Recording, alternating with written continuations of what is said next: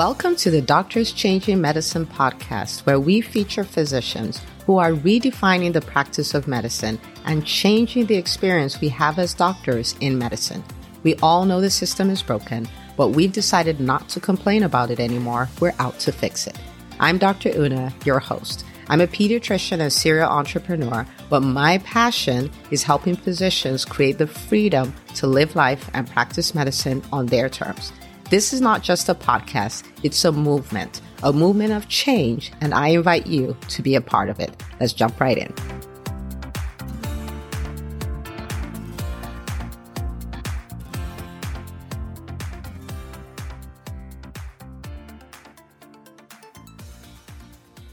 Well, hello, everybody. Welcome back to the Doctors Changing Medicine podcast. I am super pumped today because I have an amazing guest for you. I have Dr. Marjorie Stiegler, and she is the physician executive. She's a physician entrepreneur. She does consulting, speaking, runs retreats, the whole nine yards. so we're going to have a really, really, really great conversation. And, you know, welcome to the show, Dr. Stiegler. You know, I, I have a lot of questions for you, so this is going to be good. Oh, thank you so much for having me. It's going to be great. Yeah. Okay, so I want to start off by, you know, asking you, you know, you went to med school, you did all this training, you're a physician, but then you have all these other things that you do. How did that start? a lot of it started by accident and it was and one thing just seemed to evolve into the next. You know, the way all of it I, I would say started at the very beginning is that I got pregnant. I got pregnant and there was nothing cute to wear to the gym. And because of that, and I was living in Los Angeles, uh, I was on faculty at the time. Um, my husband was in business school. And he said, Well, let's just start a company, maternity athletic wear company. This was back in 2009. And I thought, well, that's that's crazy. How do you do that? But because we were surrounded by the garment district, a lot of fashion, it was very accessible to just go downtown. And he had a lot of colleagues who just made it seem like, yeah, starting a business is no big deal. So we did that mostly for fun and to sort of meet our own needs. And as it turned out, it was like profitable. It really took off. But that was back in 2009, as I mentioned. So this was before you could just put up a website. I mean, the plug and play that we have available now is amazing. It was also well before the idea of a brand ambassador existed, right? So this was all new stuff that we kind of stumbled upon by accident. And it's how our small business became profitable early on and stayed profitable. But the things that I learned from making that physical goods business work, which was a side project for fun, I started to apply in my own career. And that is when my career really took off and changed quite a bit. So, accident. I love it. And I find that for a lot of entrepreneurs and a lot of people who embrace different things, it, it was accident, you know, like accidental as well, just re- responding to something, being willing to explore something. And you're like, wait a minute. And then one thing builds on an, on the other, that, which is, you know, like you took what you learned from that business and started applying to your career and all these other things happened. And I think one of the things I really love about what you do is not just that you learned all these things and you know, you, you are proof that there are alternative realities for physicians, right? We, there's so many things that we can do, but you also help other people, right?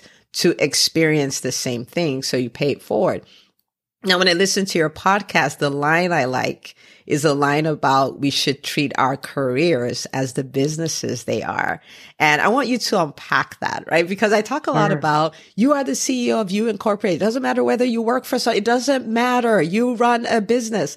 So talk to us a little bit about the concept of your career as a business. Sure. I mean, you kind of just said it, right? You are the CEO of, of you incorporated.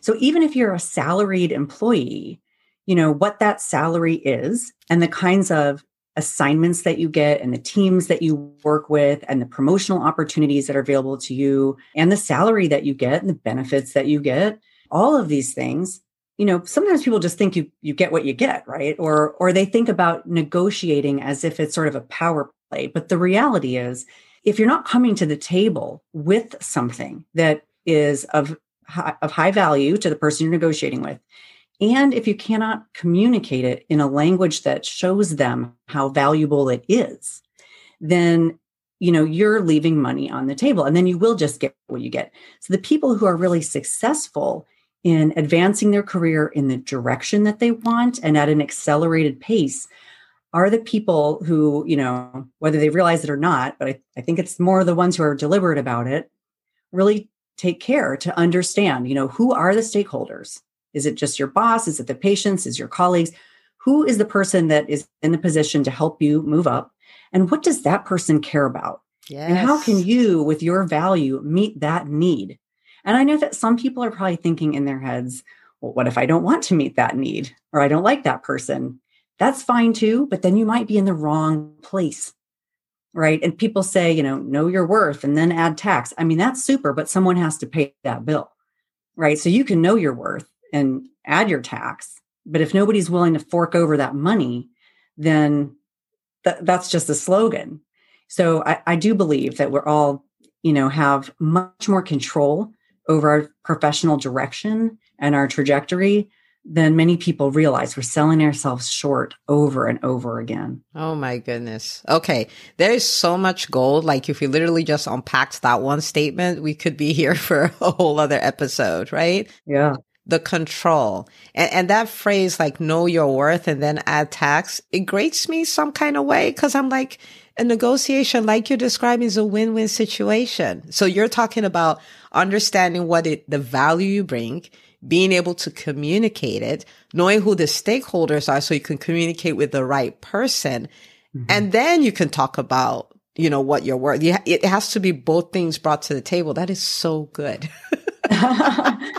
I think in many ways, it should kind of be obvious. Like I, I hear from a lot of um, academic physicians, right, that they want more non-clinical time, protected time to cover their, you know, when they're speaking for grand rounds or their research.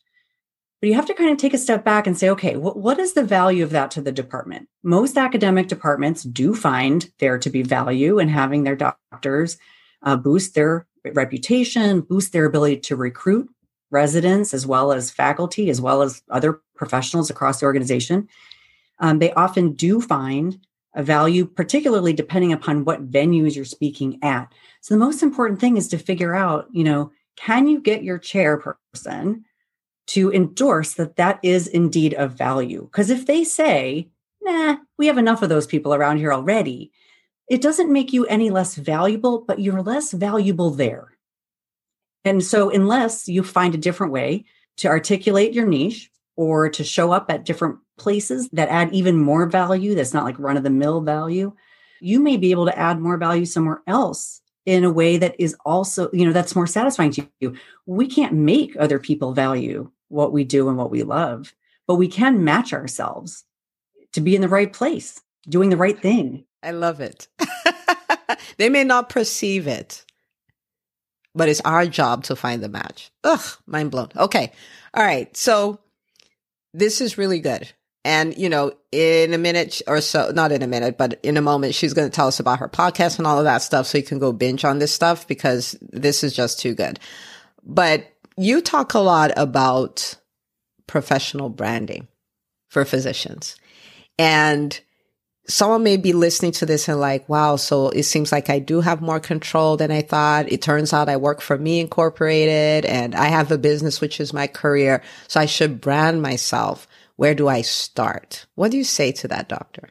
You've got to understand what it means and what it doesn't mean. I think a lot of people think about branding as being a logo mm-hmm. or a slogan uh, or something just much more so something that it isn't right it, it, that's not what it is what it is is a communication tool it's a way of succinctly communicating your value and so it might be an elevator pitch for example um, it's it's what someone would say about you in one or two sentences when you're not in the room you know oh dr so and so she's the one who fill in the blank right and whatever it is that comes to mind that is the essence of your professional brand. Now, you could do an audit and say, okay, today, what do people know you for, if anything? Maybe what they know you for is you're a really nice person. You always pitch in. Well, that's super, but I, it's hard for me to understand necessarily how that advances your career. It it certainly could be parlayed, right? That's important. But there's a subject matter expertise and there's a, um, a relative value, like your expertise compared to others, your experience compared to others. Like, are you very experienced? Things like that. So it's what people are saying about you when you're not there. That's the most important thing to understand. It is something that you should deliberately curate and cultivate and pay attention to. That's why I have the branding prescription, and you could get 18 hours of CME for it. But it's, it's super important that you should do that. But what it is not is fictional, right? It's not something that's made up because at the end of the day, whomever you've convinced with that professional brand message, whether it comes out of your mouth or whether it's just what people um, now start to associate with you, if somebody hires you, promotes you, or otherwise engages with you because of that, then you've got to deliver. So it has to be authentic and true and genuine. It's just that it also has to be out there. And a lot of people aren't putting it out there. Amen. Amen. Amen. That's okay. So one is that it has to be authentic. Two is that it has to be intentional. Mm-hmm. And you have to put it out there. Like you know, you have you have to put it out there. We have to stop being the world's best kept secrets. yeah, that's right. This is so good. And it's not a logo. And, and, I have the same observation you do where, you know, people are like, Oh, I'm working on my branding, my logo, my website, my colors. I'm like, that's like icing on the cake. Let's just get the cake done, right? Like that's That's yeah, that comes afterwards, afterwards, way after, and maybe never, right? I mean, you don't necessarily. I do recommend everyone have a website, but you know, you don't need that. And furthermore, nobody's going to come to it until they know you first for some reason, right? Yes. Okay. So I have a bias, and I'll let you tell me, you know, what you think mm-hmm. about it. I think every physician should be a speaker. I think every physician should own speaking. And especially if you're building a brand, I think is the fastest way to grow a brand. If you're building a business, I think is the fastest way to grow a business. I think every physician in my orbit that I have influence over, I'm like, you are speaking. right? So I know you talk a lot about it. I know that you've, you've done trainings on it and all of that stuff. Mm-hmm. What is your take on physicians and speaking. I agree with you to an extent. I, I, do think that one of the best ways to establish thought leadership, which is an important part of your brand, is in speaking. And I also firmly believe speaking is a learned skill. So you might say, as I once did, like, oh, I'm not only terrible at it, but terrified of it, right? But it doesn't need to be that way. You can learn it, you can develop it, you can become good at it. And I know most people don't like it, but if you can become good at it, it opens a tremendous amount of opportunity for you. I will also say that, you know, so that's why I have the speaking prescription. I don't know if you're throwing me these as softballs, but it's a great training course. And a lot of the people who have come and taken that course with me over the years came into the course viewing speaking in a narrow way, right? I want to get paid to speak from the podium. That is speaking. But in taking the course and after taking the course, they went on to have really profitable and rewarding, successful parts of their career or even full career transitions in things that leveraged speaking, but were not necessarily speaking in that way, like doing consulting workshops for major organizations, teaching online courses for which they that wasn't really in their wheelhouse. It wasn't something they thought of speaking uh, doing something like YouTube or, or podcast, and particularly if you end up with a show that you monetize in some way. Uh, but even if it is just a way in which you establish thought leadership, uh, speaking, I think, is incredibly important. So while I can't say everyone must do it, I, I think it is a, a really uh, important lever to pull if this is the direction you want to go. And now for a quick word from our sponsor. This episode of the Doctors Changing Medicine podcast is sponsored by the EntreMD Business School.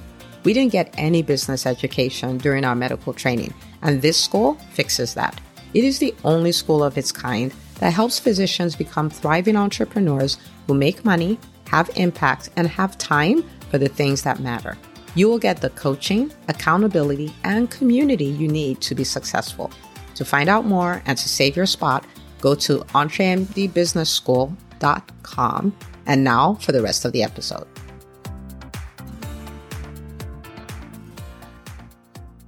I love it. It's close enough. yeah, I agree. no, you. you. didn't need to agree with me, but I'm just saying, um, you know, that's just my my bias. You know what? If I can share another anecdote about that, if yeah. you don't mind, you know, I don't it's not just people like you and me on podcasts like ours. You know, the Association of Women Surgeons hired me last year, the year before COVID, to take some of their mid career docs. So, you know, associates trying to become full professors who definitely had the chops, but so much of it was in writing of the papers, right? They had done research, they've been funded, they've written papers, they've published, but they were not getting enough stage time, mm. particularly as compared to their male counterparts.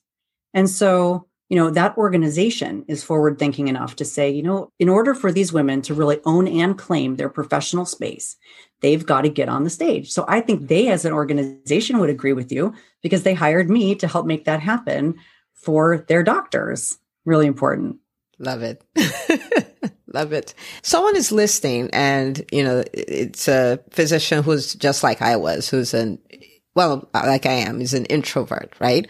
But to them, it's like I'm an introvert, so I'm, you know, I'm super shy and I just don't do stages and I don't do speaking. Like they agree, like I should build my brand, I should own my career, speaking will be great, but I'm not the kind of person that can do that, right? What What do you say to them?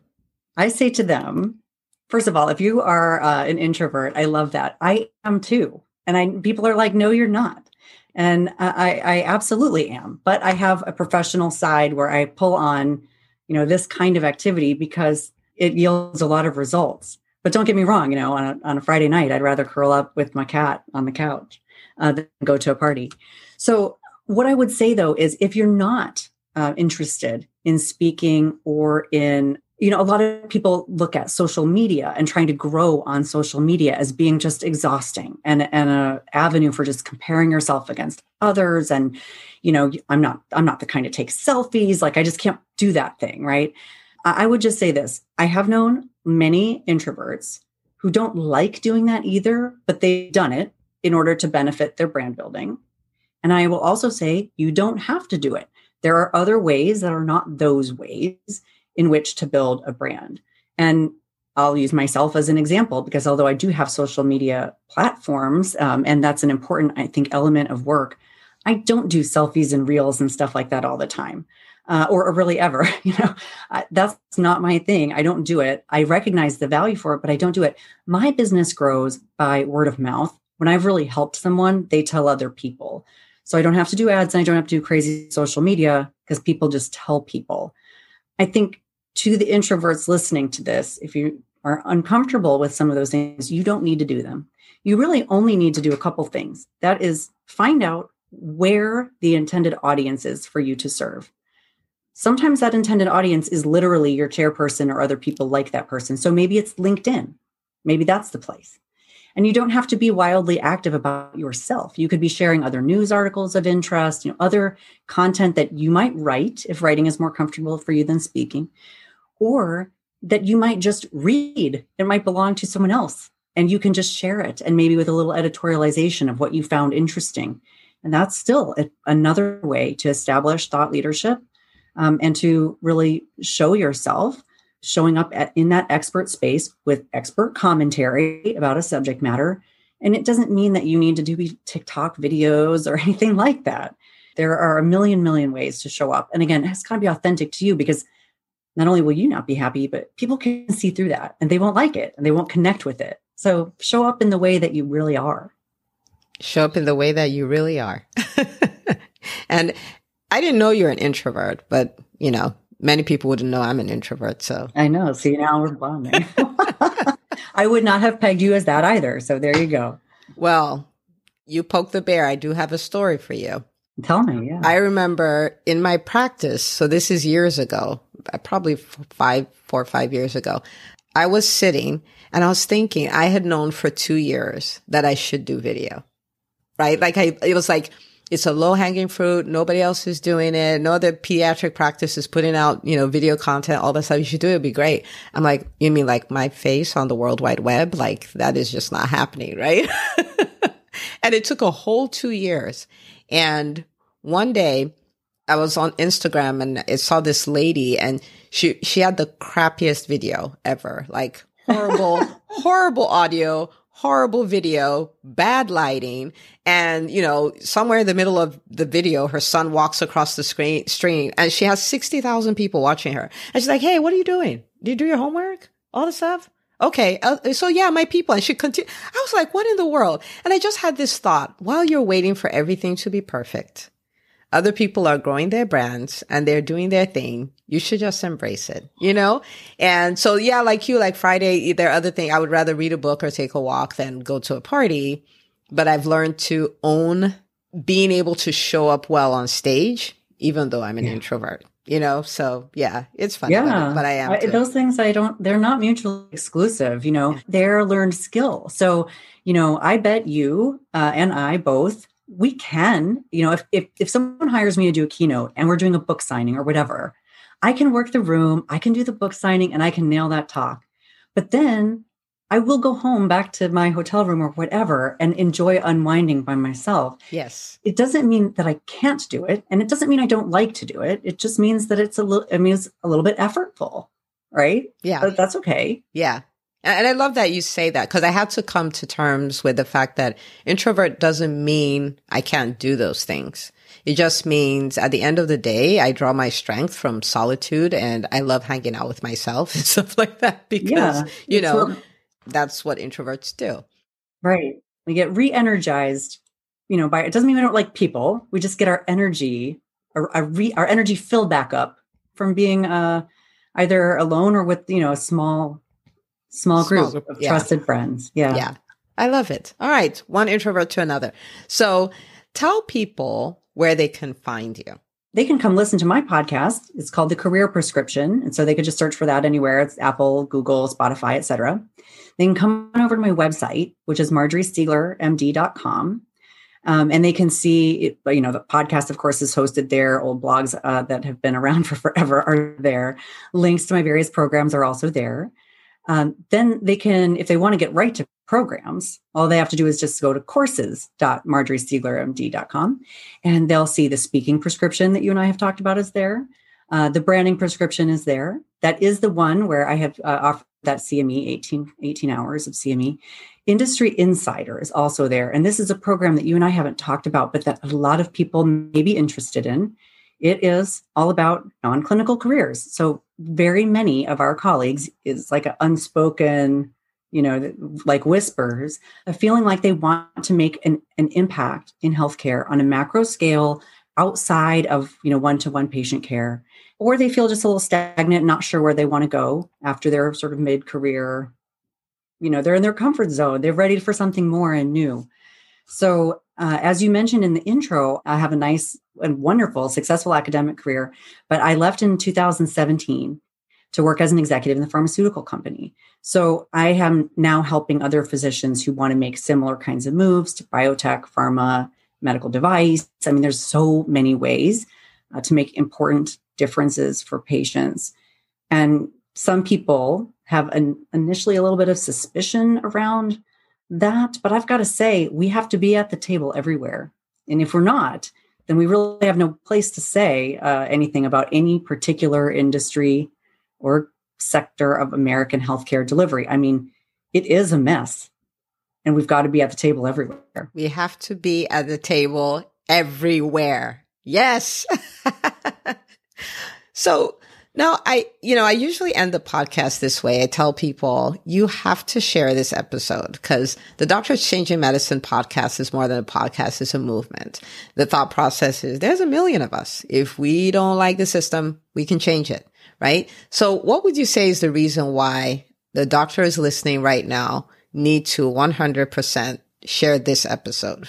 100% people need to share this episode because they know that there's something that either you have said or I have said that has resonated with them, whether in a small way or a big way. And they know for sure that their colleagues need to hear this because it's not the kinds of stuff that people talk about out in the open. These are the kinds of dreams and aspirations that so many of us have, but that people don't talk about openly as they should. So, what you're creating here is helping, I think, to move that needle and it will get people. But, you know, people want and deserve to have a very fulfilling and meaningful career.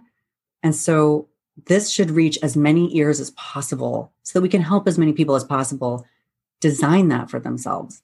And it can be in patient care or it can be in anything that you want. I love it. Love it, love it, love it. Thank you so much for coming on. I know you're super busy. I appreciate your time. And for everyone listening, you heard her. So go share the episode. Go take some action on what you heard today. And I will see you on the very next episode of the Doctors Changing Medicine podcast. Thank you so much for listening. Now, this is too good for you to keep to yourself. So I want you to do three things. Number one, subscribe to the podcast if you haven't already. Number two, share this episode with all the doctors in your life. Number three, share it on social media. Until next time, remember you are a huge part of a movement changing medicine one podcast episode at a time.